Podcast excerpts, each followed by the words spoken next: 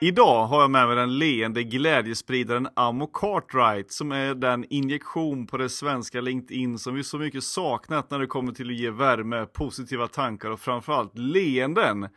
Och med The Golden Mindset så har du tagit både LinkedIn och dina kunder med storm. Så välkommen till Säljpodden Ammo.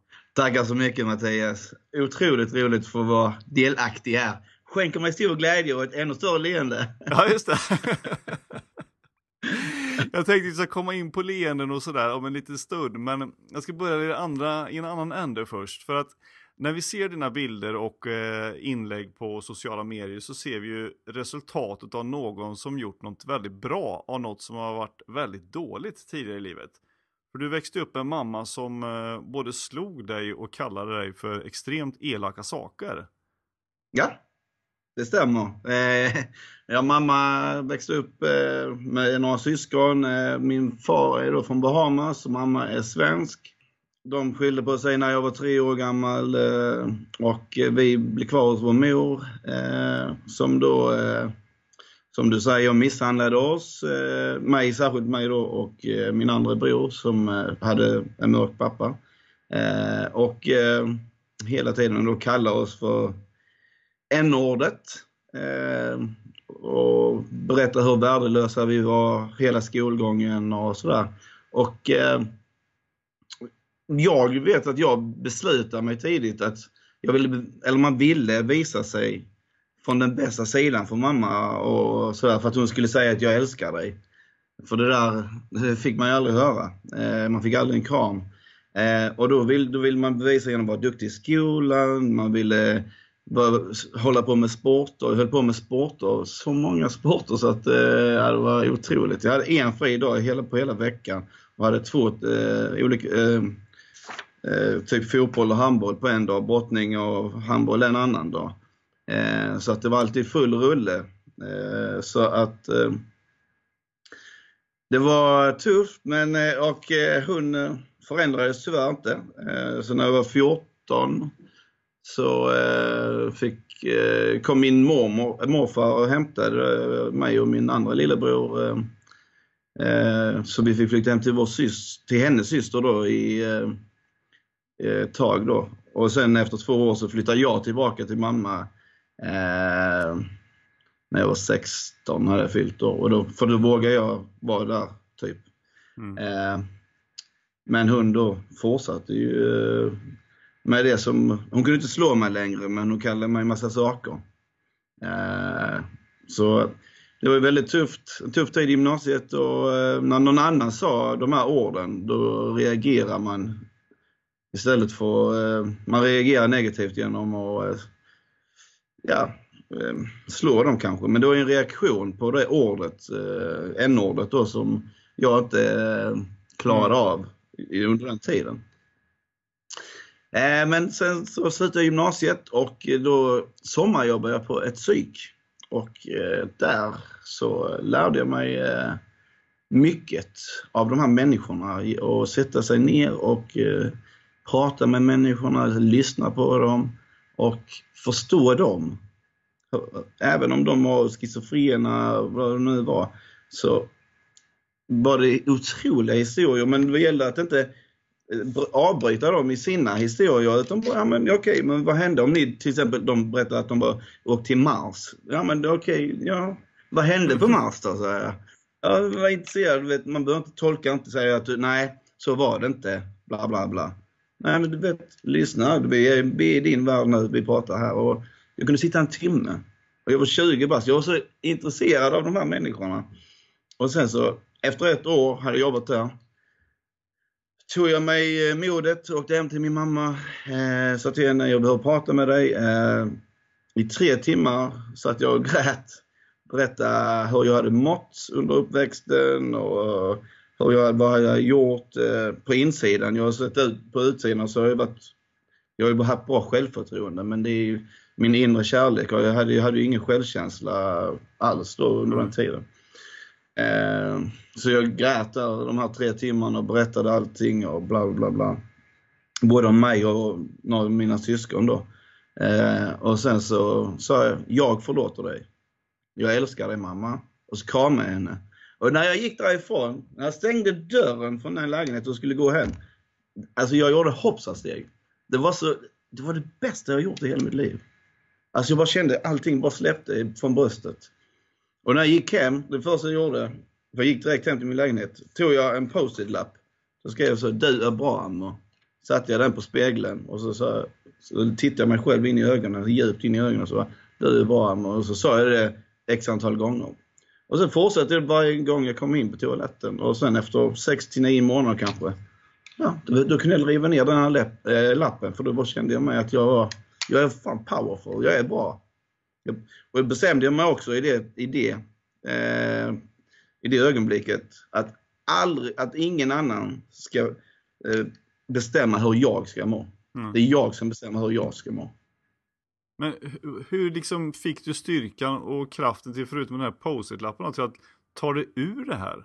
Det är ju en psykisk misshandel och fysisk misshandel som har pågått i över 10-15 år här. Ja, jag, jag längre än det, 20 år skulle jag säga. Men eh, eh, ja, nej men det, alltså styrkan var ju att jag hela tiden Alltså jag, jag säger än idag att jag tackar för att jag fick sommarjobba där på psyket. För att det, jag, jag, sommarjobbet blev till heltid för att jag ville vara kvar där. Jag tyckte, jag, jag var så intresserad av människorna där för att jag såg ju en del av dem, så jag lite att min mamma var sjuk och jag var ju där och ville hjälpa dem. Mm. jag tog mig väldigt mycket tid med dem och satte mig ner personalen tyckte att jag var helt galen. Mm. Men första dagen jag jobbade, min första dag, då berättade de massa saker om de boende. Jag åkte hem, tänkte inte mer på det, somnade. Drömde att jag var intagen på det här stället. Och en av de här eh, personerna då eh, våldförde sig på mig och slog mig och bla bla bla. Och jag bara shit. När jag vaknade, bara, hur, hur ska jag reagera nu när jag går till jobbet och ser den här personen?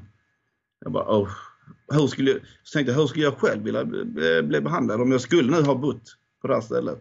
Mm. Så då går jag till jobbet, kommer in med världens största leende och så säger jag hej hej och så tar jag på, börjar ta på de boende. Ta på dem, kramar dem. Hej, hur är det med dig idag? Och så sätter mig ner och lyssnar, med, lyssnar på dem. Och vet, det var där, där började egentligen min eh, självrestaurering eh, för att må bra igen. Utan att jag tänkte på det. Mm. Och eh, alltså jag tackar det här psyk, psyket och de här boende som hjälpte mig att förstå att min mamma inte mådde bra och att jag kan då må bra genom att ta ett prat med min mamma. Ja. Och eh, ja, det gjorde allt. Men, men jag tänker, du måste ha träffat liksom rätt många personer som har liknande bakgrund till dig. För många gånger så ser man de här personerna man själv varit med om någonting. Mm.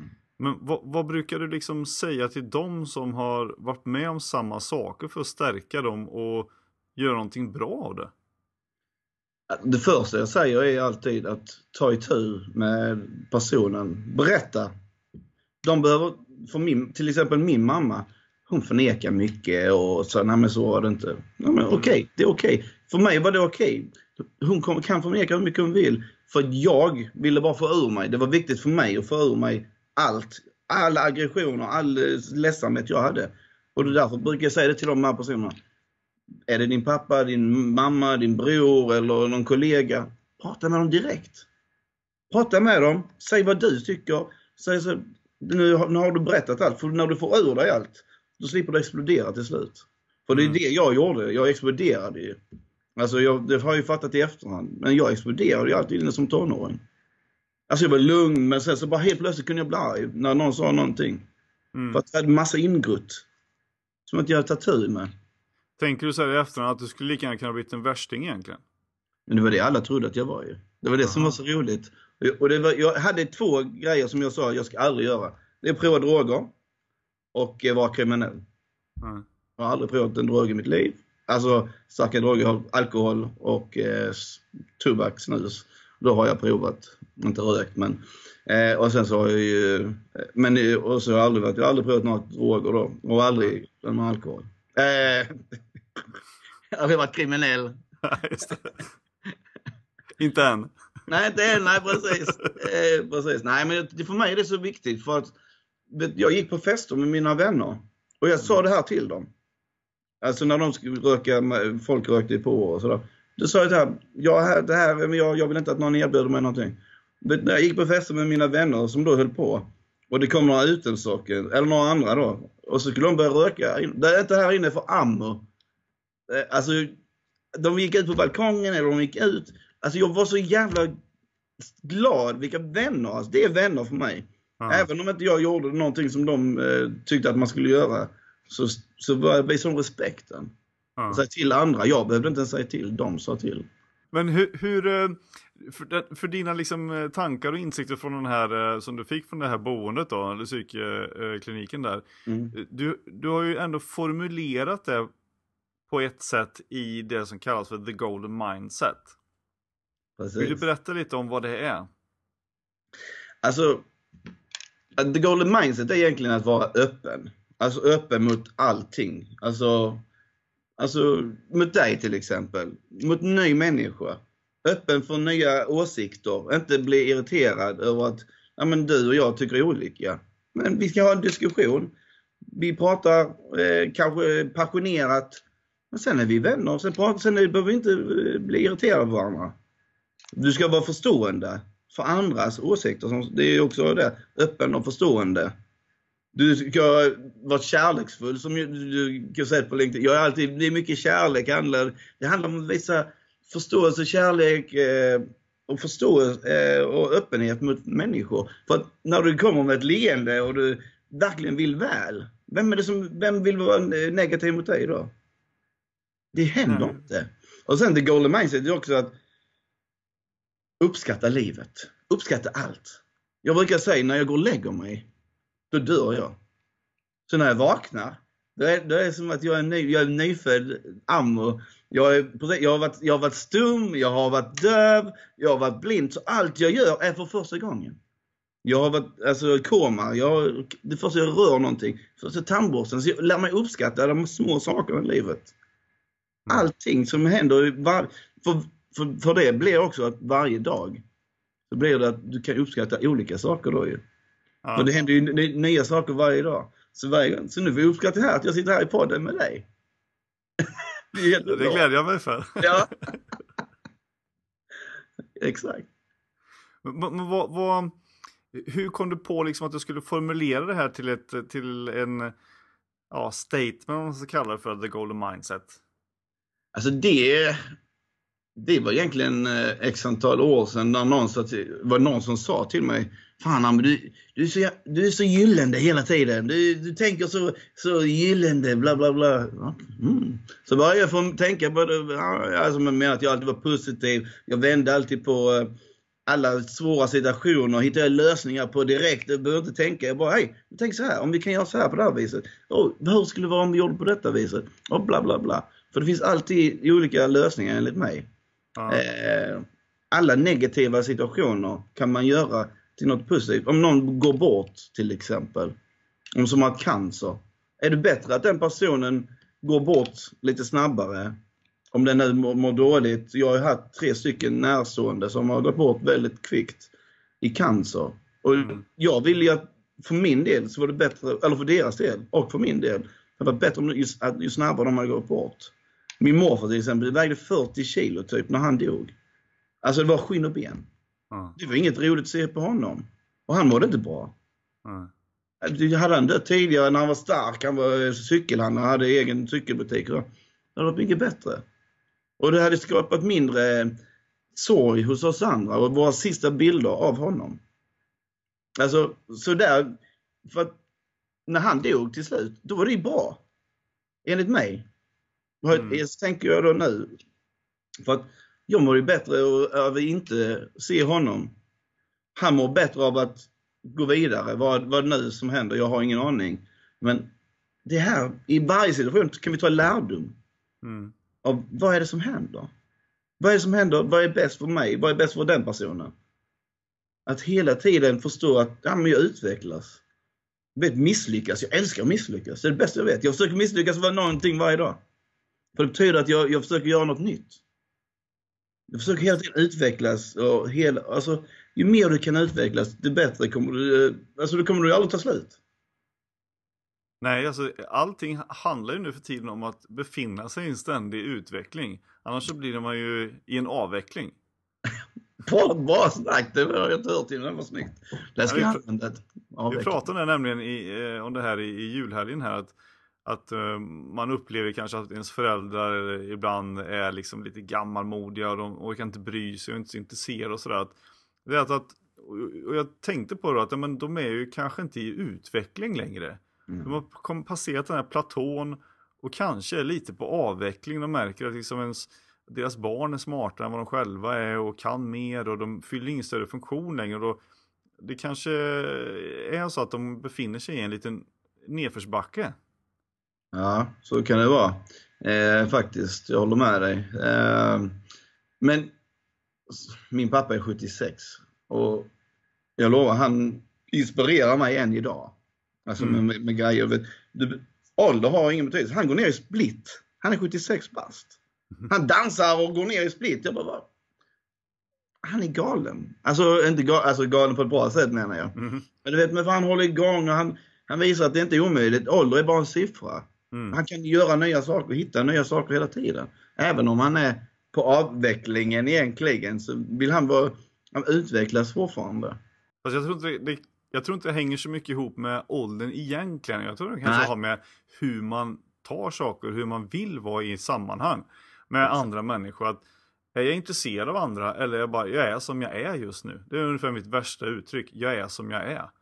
Ja, Eh. Okej, ja just nu kanske. Men eh, du är ju kanske på väg någonstans in i någonting nytt eller från någonting. Och du måste ju uppenbarligen befinna dig i en utvecklingsfas på något sätt.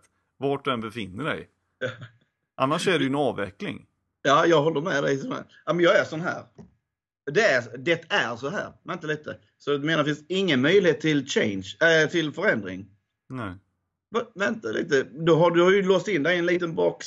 Då, då kan ju aldrig någonting nytt hända. Nej. Det är ju, alltså för mig, alltså jag hade blivit rädd. Jag hade, jag hade sprungit. Ja. Alltså så långt till, till dö, närmaste dörr, för jag vill ut ur den här boxen. Ja. För, för mig så handlar det ju om att man ska utvecklas och förbättras hela tiden. Så, alltså så mycket man vill. Och göra det man vill. Det är ju det som är det viktigaste. Mm. Nej, det är klart att om man, om man är som man tycker att man är som man är hela tiden och inte är intresserad av att eh, ändra på sig, då måste det vara så att man är så för att man vill vara så. Ja, Och då ja, är det precis. kanske fine. Men om Exakt. andra tycker att ja, men du är inte klok i huvudet som håller på så här eller säger så här eller är på det här sättet. Mm. Du kanske borde fundera på att ändra på vissa saker. Ja, men okej. Men det har jag ju fått till mig många gånger. Folk tycker att jag är lite galen och bla bla bla. Ja, men, så, jag, så länge jag inte skadar någon, brukar jag säga. Och ingen mår dåligt av hur jag agerar.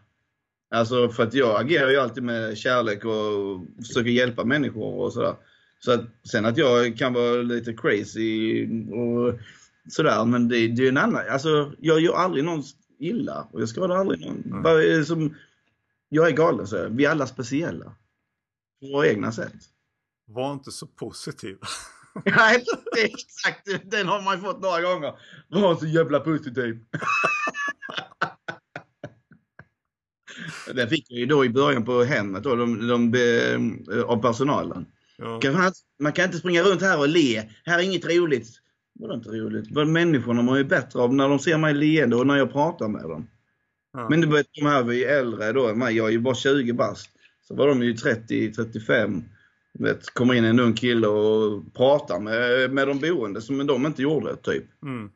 De gjorde bara det de skulle göra precis. Men jag satt ju mig ner och lyssnade. Mm.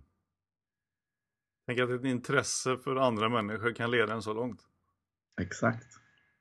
Men när du föreläser om eh, The Golden Mindset, eh, som du gör en hel del nu, vad, vad får publiken med sig? Inspiration. Alltså, hur, och så får de mycket tankeställare skulle jag tänka mig. att De får tankeställare bara, men, ja, men om jag tänker på det här viset. Jag brukar säga så här, vad är det bästa som kan hända? Istället för att säga, vad är det värsta som kan hända? Mm. Vad är det bästa som kan hända? Då, var- oj, då börjar man ju le helt plötsligt. Tänka, oh, här, det här kan hända, det här, det här, det här. Ska du tänka på det värsta som kan hända? Du tänker, oh, ja, det kan hända, det kan hända, det kan hända. Då blir det en helt annan mindset. Ja. Och då tänker du det bästa kan hända. Ja, så det, jag tror det bästa som kan hända efter man gått från en föreläsning av mig då, det är att man går hem med ett stort leende, en massa inspiration och nya eh, saker att göra, nya vanor som man kan bilda, som jag då kanske berättat hur man kan göra. Ja. ja, roligt. Du skulle behöva prata med min son, för han brukar tänka så här, att det, allting kommer gå åt pipan hela tiden. Allting går åt pipan om man vill, att man tänker att det ska gå åt pipan. Ja, precis. Jag skulle bara fråga dem istället, eh, istället för det värsta som kan hända. Det är det bästa som kan hända. Det var bra ja, tips. Ja, vad är det bästa som kan hända? Det säger jag alltid. Vad är det bästa som kan hända? Ja. Jag tänker på en annan sak och det var ju, vi, vi träffades ju eh, en stund här innan jul. Och, och det första som eh, hände då när vi sågs Beck, jag vet, var att du mötte mig med ett gigantiskt leende och med öppna armar. Och det, tog, det var liksom inte många minuter som vi satt där som inte satt och log och, och skrattade och hade, hade roligt liksom. Men eh, du berättade också att du har ju ett litet mål när du, när du med kundmöten framförallt och det här med leende. Precis. Eh, det började när jag...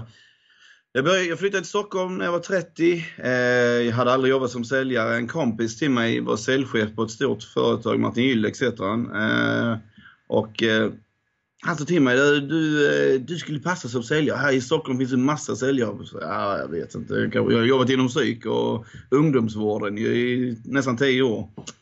Jag har gjort lite andra grejer, men jag är kock också. Men så i alla fall så alltså provade jag något. Eh, säljjobb. Eh, första var ju telefonförsäljning som folk, de flesta gör eh, deras första säljjobb. Mm. Eh, det var ingenting för mig, även om jag var ganska duktig på det måste jag säga. Eh, jag gjorde ett, ja, jag gjorde tio samtal första dagen. Då kommer säljchefen och säger, men du, eh, hur många samtal har du gjort idag? Alltså tio. Han bara, tio? De andra gör 75 till 120 samtal. Jaha, sa jag. Eh, hur, många, hur många avslutar de då? Ja, fyra har den bästa. Jaha, men jag är ju åtta.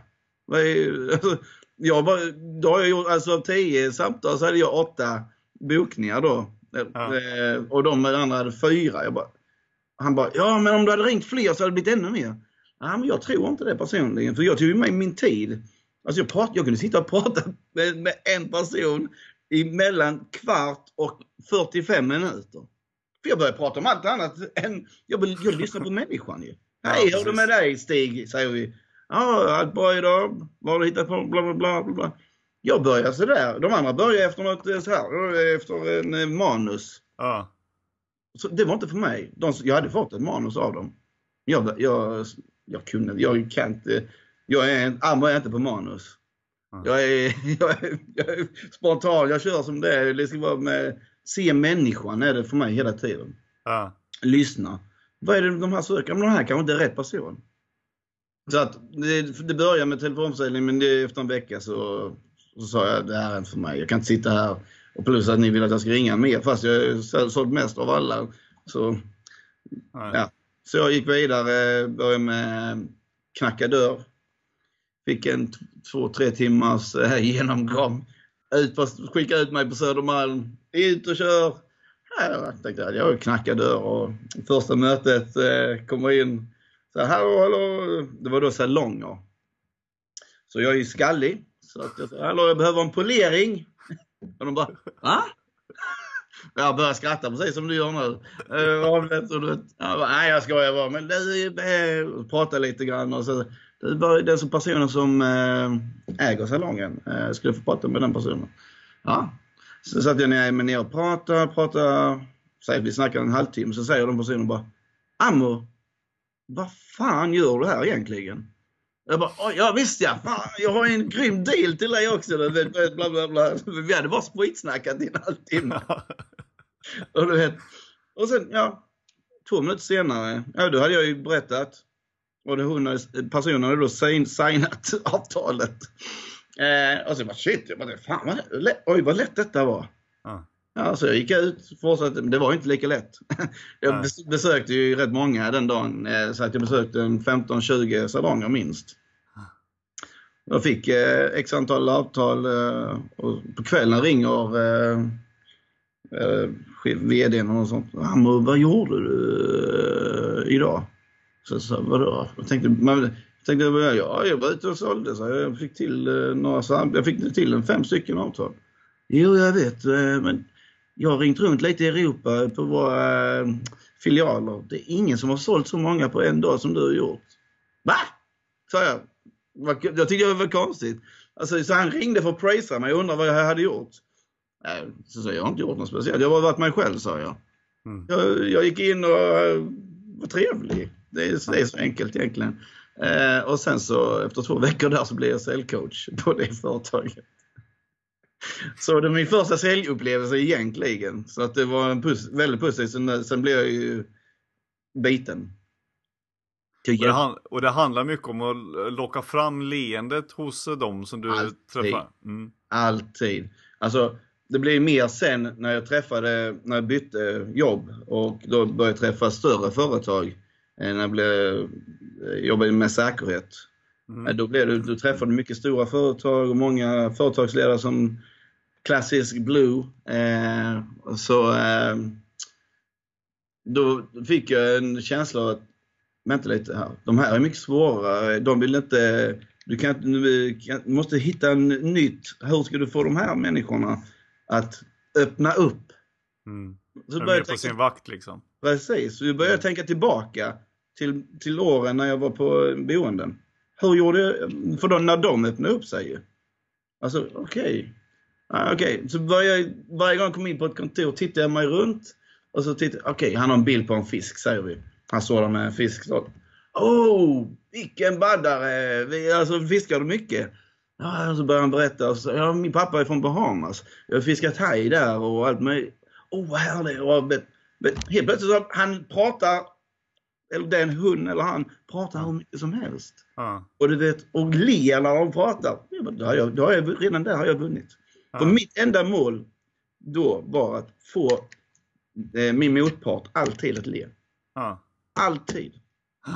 Då hade jag vunnit. Jag sket jag, mig, för mig var det inte viktigt att sälja. Det har aldrig varit viktigt för mig att sälja. För jag vill hjälpa kunden. Mm. Är inte det rätt, har jag inte rätt produkt? Nej. Då, är, då kan jag rekommendera till någon annan. Det är just, jag kan inte hjälpa dig. Och genom det så brukar jag också säga, då sa jag också, som jag då har fattat i efterhand, jag var ganska smart. Eh, men du kanske har någon som behöver mina tjänster?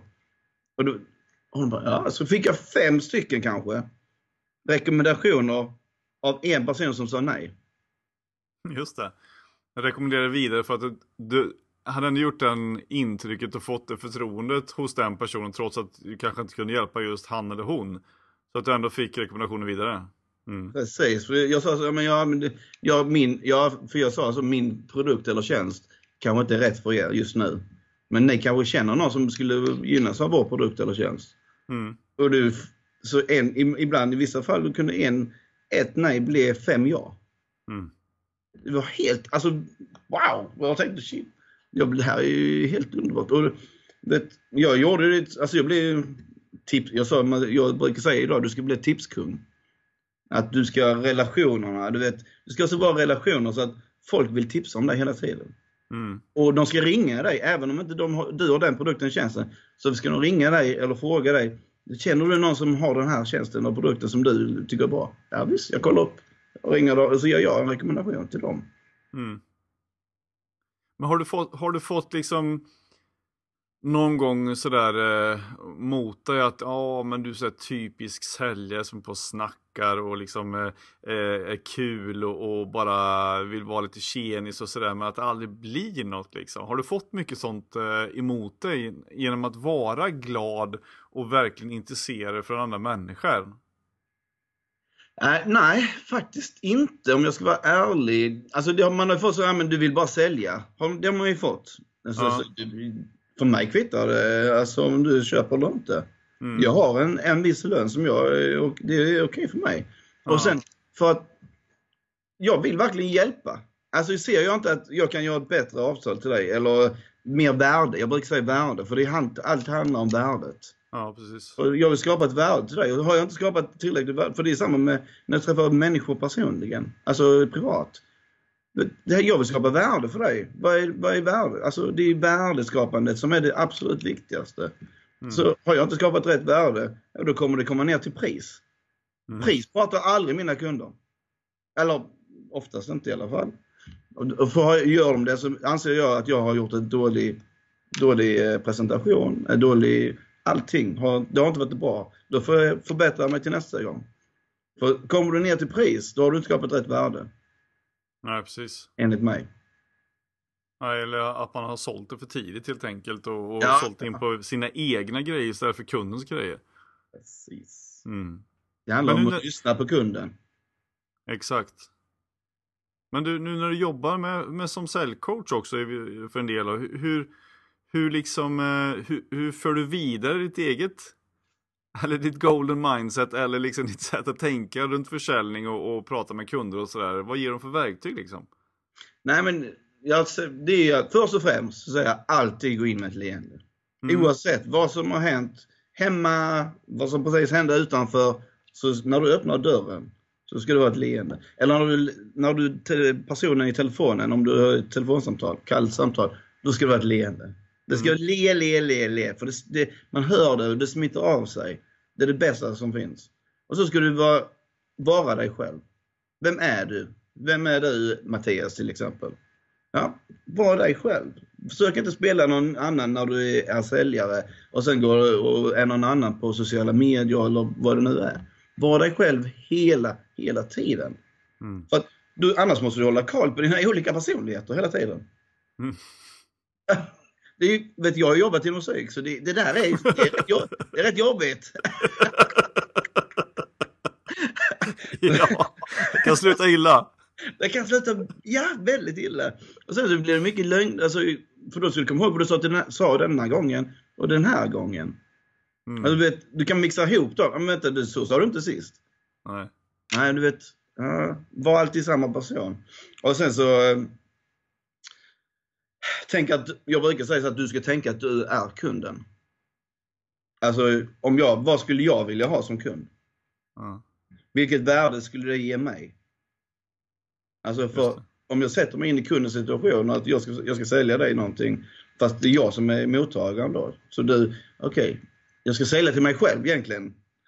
Jag tänka, okej, vilket värde skulle jag vilja ha? Okej, som när jag träffar kommunerna, men jag, då har jag redan ett värde som jag tror att de skulle ge, eh, behöva för att jag har pratat med dem lite. Eh, man tar ju en, eh, vad, he- vad heter det nu, en behovsanalys. Mm. Precis. Som många gör, och, eh, men eh, kanske inte gör den jättebra alltid.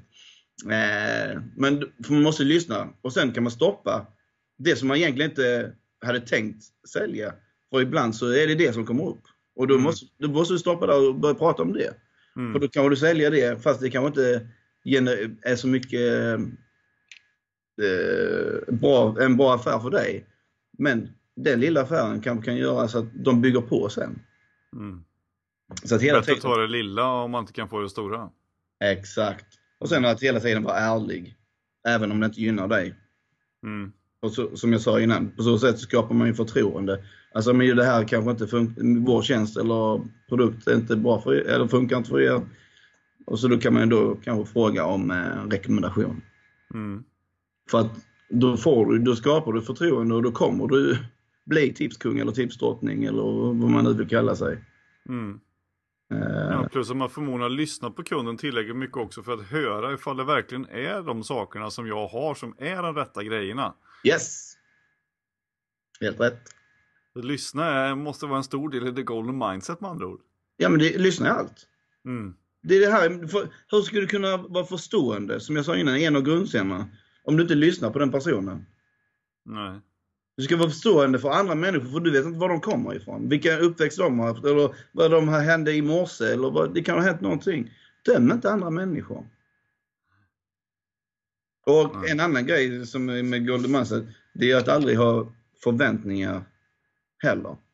Nej. När du har förväntningar, då kommer du lätt bli ledsen eller arg eller besviken.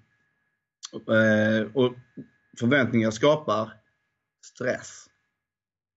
Mm. Eller eh, anxiety, eh, vad heter det på svenska? Ångest, Mm. ja precis. Och, Oro. och det kan då i sin tur skapa depression. Mm. Eh, och det samma med att ingenting i livet är perfekt. Nej. För många tror alla ska göra allting så perfekt, det ska vara perfekt, det är perfekt, perfekt, perfekt. Men livet är inte perfekt. Ingenting i livet är perfekt. Vi är hela tiden en utveckling. Så när, för det här, det är det som jag tror att ja, vi ska tro att allting är perfekt och därför blir det väldigt, väldigt jobbigt för många personer. För men det, det, vänta lite, det är inte perfekt. Det är så- Ingen är perfekt. Du är inte perfekt, jag är inte perfekt. Det här jobbet är inte perfekt. eh, Den här, allting, det här förhållandet är inte perfekt. Alla har vi utmaningar i vardagen. Mm. Det gäller att ta de utmaningarna som en utmaning, inte som ett problem. För jag säger du utmaning så får du fler lösningar enligt mig. Mm. Det blir mer positivt. Men Tänk det här. Du har en utmaning nu. Ta, dig, ta förbi den utmaningen. Du vet, du kommer du hitta fler lösningar. Mm. Jag brukar säga till eh, här att vi ska eh, säga, ta 10 idéer. Inte en idé. För att vi ska skapa någonting nytt. Så att vi ska skapa eh, ett, ett nytt, eh, nytt sätt att eh, vara Mm. här inne på vårt kontor. Ja, men du, du skriv ner så många idéer du kommer på. Mm. Sätt inga begränsningar. Det skapar, också en kreativitet. Jag har ju, följer en person som heter Precis. James Altucher i, i, från USA. Och han har ju också det som en, eh, som en, eh, en eh, daglig rutin att skriva ner tio saker. Alltså en lista på tio saker. Det spelar egentligen ingen roll vad det är. Det kan vara liksom tio sätt att tjäna pengar eller tio rubriker som man kan skriva i en tidning eller tio saker jag vill göra i sommar. Det spelar egentligen ingen roll vad det är. Men bara att man gör det varje dag gör att hjärnan tänker på olika saker i lösningsform eller att ha liksom kreativiteten pågående hela tiden. Exakt. Och det är en väldigt intressant tanke att, att kunna göra det bara för att hålla hjärnan i trim liksom. I sin kreativitetsmode. Mm. Men hjärnan är vår power tool, som jag brukar säga. Mm. Det är den som styr allt vi gör. Och allt vi vill. Mm. Vill vi det tillräckligt mycket, ja då kommer, då kommer det bli bra. Det är därför jag säger att golden mindset så hittar du lösningar hela tiden. Då är du kreativ istället för att vara destruktiv. Och du visar kärlek istället för att visa hat. Mm. Du visar förståelse. Du visar öppenhet. Du, alltså, det är det här. Hela tiden se människan. Mm. Det är klart i försäljning så är det ju att, att om man klarar av att vara en person som skapar förtroende och som lyssnar och som säger nej jag, jag kan inte hjälpa dig med våran produkt eller tjänst, jag tycker du ska göra detta. Det, är fortfarande ett förtroende som upprätthålls. Exakt. Och, och ta sig tiden att lyssna. Det är som du säger att du gjorde 10 samtal och fick 8 affärer istället för 100 samtal och 4 affärer. Alltså vad beror det på? Alltså om- om ledningen tänker så här, kanske skulle göra som Ammo istället. Då får folk ett bättre för, förtroende och ett bättre förhållningssätt till oss som bolag och till mig som telefonförsäljare. Då kanske vi kan förbättra den här branschen också och få folk att tycka om oss som ringer istället. Precis. Jag tror så. Mm. Jag aldrig, alltså det funkar för mig. Jag bokar ju möten idag eh, till mig själv då och det går eh, oftast väldigt bra. Mm.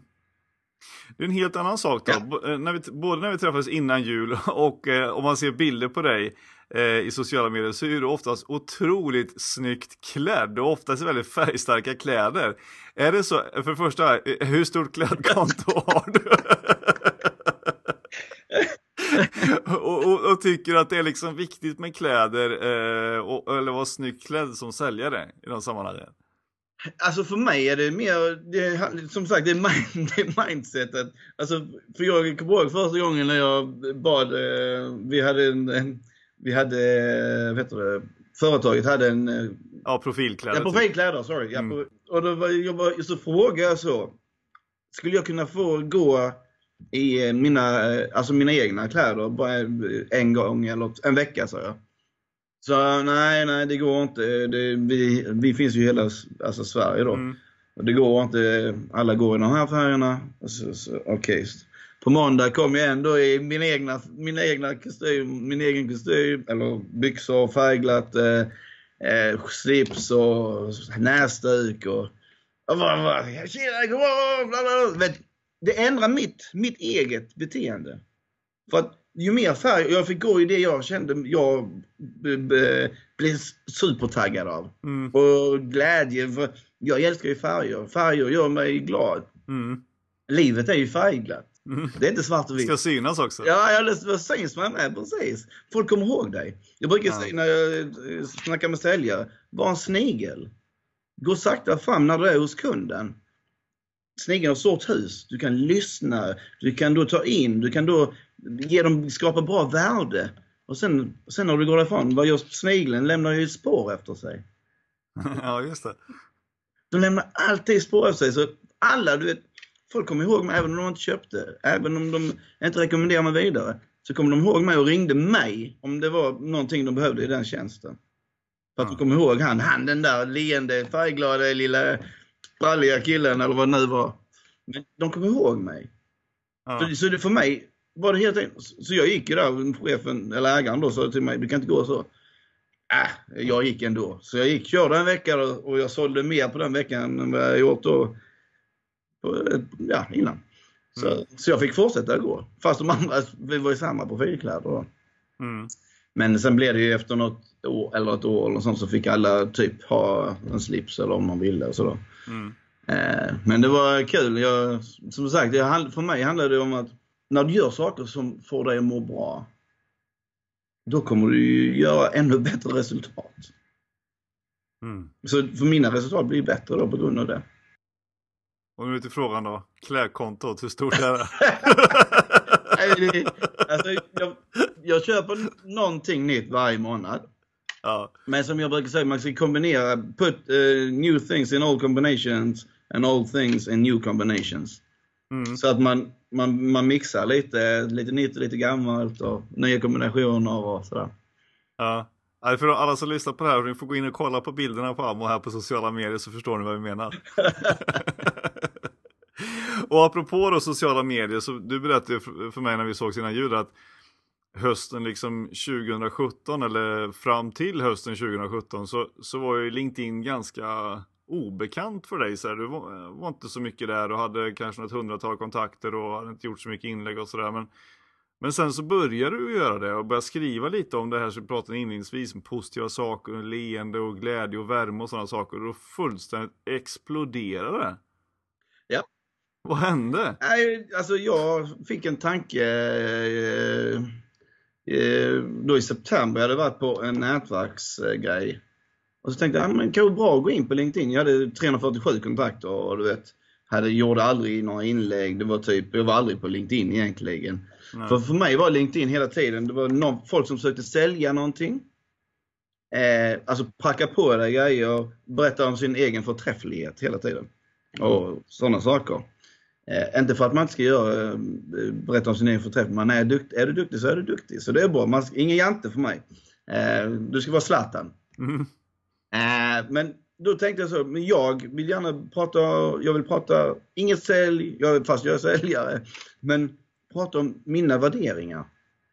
Det jag tror på. Det jag tror på skapar mer affärer för mig. Och mer andra grejer också. Mm. Men jag säljer ingenting. Jag säljer ett mindset egentligen. Mm. Och så jag gick in och skrev där mina ja, positiva inlägg och la till, jag till och med när jag tränar på morgonen, folk, "Arr!" mina, mina kompisar sa det här är inte Facebook, du kan inte gå och lägga in så. Men jag ska, hade ju alltid ett message, eh, eh, ett med, bra eh, meddelande. Enligt mig så är det bra meddelanden, positiva meddelanden. Mm. Så det blir mycket, jag vill börja lite så här sakta. Ja, 12 eh, likes och en kommentar och sen blev det 25 likes och 5 kommentarer och sen 70 likes. Och, alltså det blev hur mycket som helst. Och Mm. jag, så, jag hade ju bara 347 kontakter. Som, och de, jag kunde ha några x antal tusen visningar. Mm. Jag bara, oj, shit, vad folk som har sett det jag gör Mm. och kanske tycker om. Och sen så blir det ju att folk lägger till en och jag la till dem. Och, och det, nej, det har varit bra. Folk inspireras eh, och jag inspireras av dem. Och, så att det... Var dig själv, det är det jag säger. Var dig själv, var du än är. Även på sociala medier och på LinkedIn. Mm. Fast folk sa till mig att nej, det där är inte LinkedIn. Så körde jag på. Jag, jag lyssnar ju på vad jag tycker om och vad jag mår bra på. Samma som jag gjorde med kläderna. Då på det företaget, eller de som använder profilkläder. Mm. Och uppenbarligen så, så, är det ju någonting som har saknats på LinkedIn eftersom ju Ser man hur många som kommenterar och sprider vidare och gillar så är det liksom hundratals varje gång. Och det är jättekul för att det, uppenbarligen så har det saknats någonting i, i den här eh, att, att allting måste inte vara negativt och, och, problem utan liksom det finns bra saker som man kan ta, ta vara på och sprida vidare. Det är underbart. Ja precis. Alltså sen, sen ser jag nu, sen, inte, jag vet inte, det är inte, säger inte att det är på grund av mig men att det har ju ändrats mycket. Jag tycker många andra skriver liknande saker nu. Det blir mer öppet att skriva så här nu. Mm. Jag, för mig, så, det var någon som skrev till mig, ja men du har förändrat LinkedIn. Ja, nu är människor är människor nu. Mm. Jag bara oj, vad fint skrivet egentligen. Ja, verkligen. Så alltså sådär, man har fått mycket, ex, jag får jättemycket inmail och det är hur roligt som helst och de tackar och inspirerat mig och jag tog till mig det du sa. Nu stressar jag inte lika mycket och min fru tackar mig, dig. Sa oj, vad tack, ja, vad roligt att höra. Ah. Så att det, man hjälper folk utan att behöva ha någonting tillbaka. Ah. Visst får jag ju någonting tillbaka för att det är glädje i allt, i allt man gör. Ah. Ja, det är värme och kärlek tillbaks. Det kan vara lön nog ibland. Precis. Och sen blir det ju lite social selling med så att, eh, Ja, precis. Mm. Och apropå uh, Golden Mindset igen då, när kommer boken? Den, eh, det ska vi prata om sen ju, du ska hjälpa mig.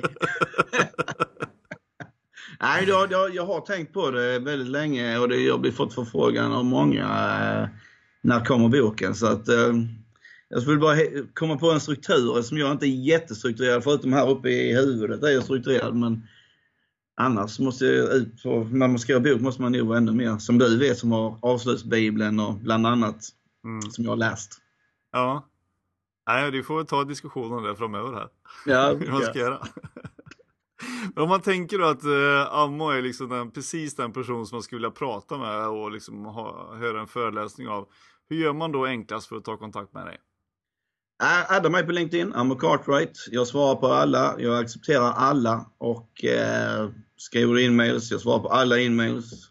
Eh, om jag inte svarar direkt, jag försöker svara så, eller, så snabbt som möjligt eh, på alla. Eh, jag får extremt många varje dag, eh, men jag svarar på alla. Varenda en ska ha ett svar. Eh, eh så det är bara att adda mig på LinkedIn, det är det bästa. Eh, och så inspirerar vi varandra. Ja, det är underbart. Ja, det är fantastiskt. Tack så jättemycket för att du tog dig tid att vara med i Säljpodden, Abo. Det är min glädje. Det har varit roligt som vanligt. Du får klippa. ja, jag blir lika glad varje gång jag pratar med dig. detsamma, detsamma. Hoppas vi ses snart igen och ja. Eh, fortsätter sprida glädje och leende tills dess. Ja, absolut. Det lovar jag. Ha ja, det så bra. Tack för att vi fick vara med. Tack själv. Tack, hej.